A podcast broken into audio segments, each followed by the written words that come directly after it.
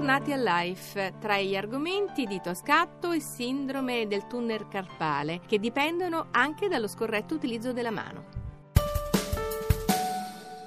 Dynamo Camp ha dato vita ad una campagna di raccolta fondi. Si può inviare un sms al numero solidale 45542 o chiamare da rete fissa e contribuire a far vivere gratuitamente una vacanza a bambini con patologie gravi. A parlarcene è Serena Porcari, responsabile Dynamo Camp.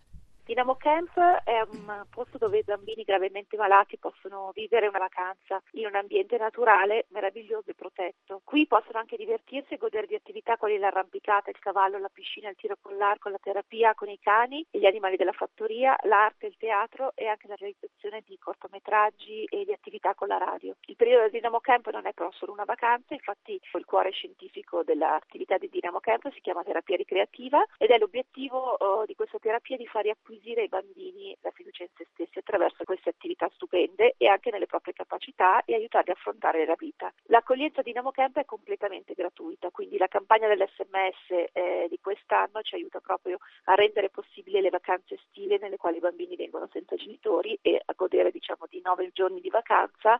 Sono bambini che hanno patologie che vanno appunto dalle leucemie ai tumori solidi fino alle patologie croniche del sangue e varie disabilità neurologiche e quindi durante l'estate vengono senza genitori a vivere appunto questa vacanza di terapia ricreativa. Quindi la campagna ci serve proprio per sostenere le attività dell'estate.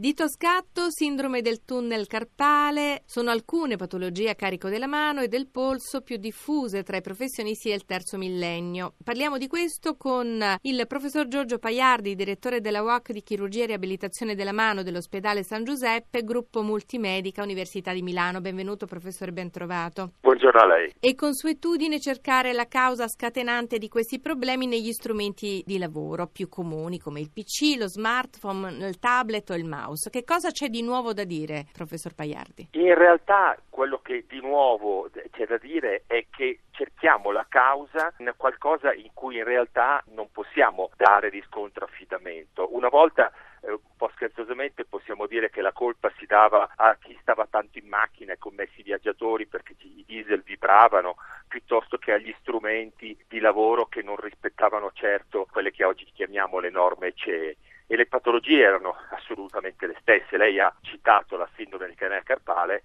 ed è documentato storicamente che ne soffriva Giuseppe Garibaldi e il computer non c'era. Quindi noi dovremmo dire più correttamente che certe patologie che fanno parte della storia biologica del corpo umano si manifestano e diventano più intolleranti, più fastidiose, più dolorose nel momento in cui espletiamo i movimenti più frequenti della vita di tutti i giorni.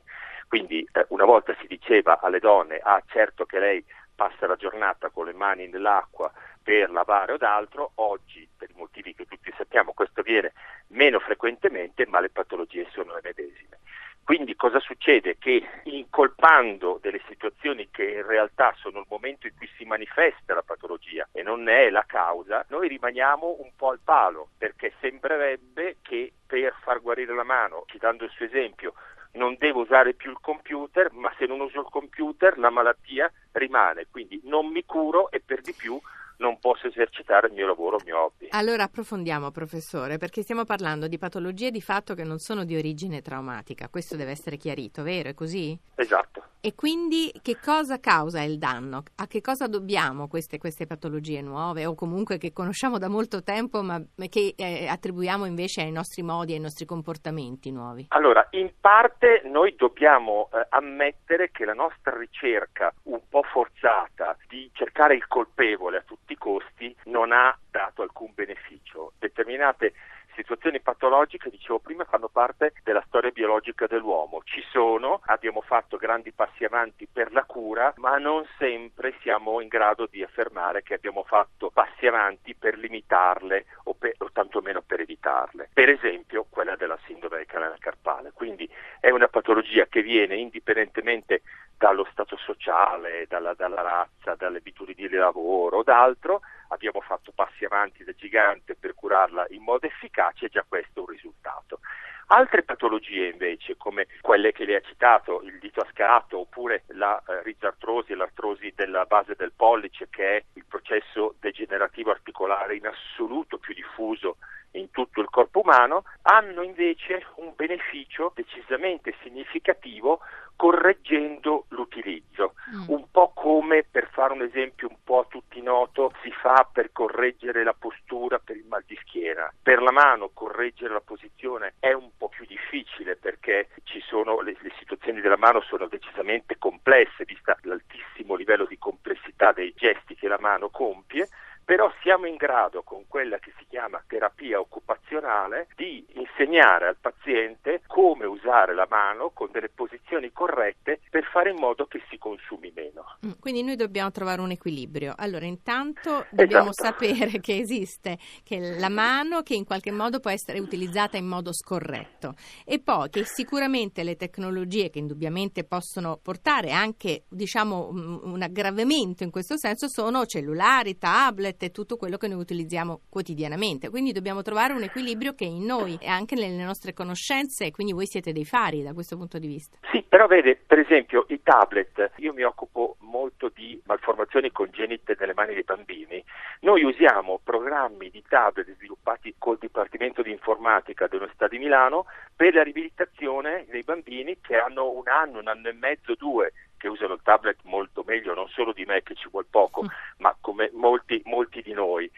Quindi in realtà è uno strumento riabilitativo. Se andiamo un pizzico indietro, se lei ci fa mente locale, ci sono stati tanti elementi che visti da oggi sembrano stati fatti apposta per rovinare le mani. Pensi a eh, maniglie delle porte che andavano forse vent'anni fa, no, quelle, quelle, rotonde, quelle, rotonde, col pulsantino nero come che no? uno doveva fare lo scrocco per aprire, quelle distruggono il, il pollice o certe aperture delle automobili col pulsante per cui se poi ci faceva freddo era incastrato uno doveva anche un po' picchiare per aprirlo o certi eh, pulsanti di solito rotondi di metallo per azionare lo scarico dei bagni dei gabinetti. Quindi la tecnologia e le abbiamo già citate normative certo. europee per il miglioramento della qualità di vita hanno obbligato tutti ad adeguarsi a dimensioni, a forme, anche a materiali che rendano più congruo lo strumento all'utilizzo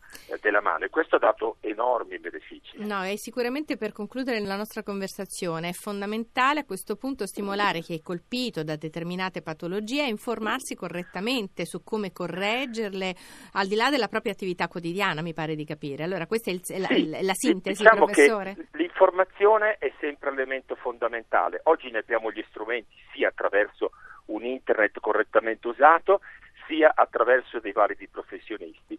Laddove è possibile un trattamento conservativo e spesso è più che sufficiente, ben venga, quando è necessaria una fase chirurgica deve essere rispettosa dell'anatomia della mano, deve essere a bassa invasività e deve permettere al paziente nelle prime 48 ore dell'intervento di poter immediatamente muovere la mano e tornare quanto più rapidamente e validamente possibile alla vita quotidiana, sia lavorativa che personale.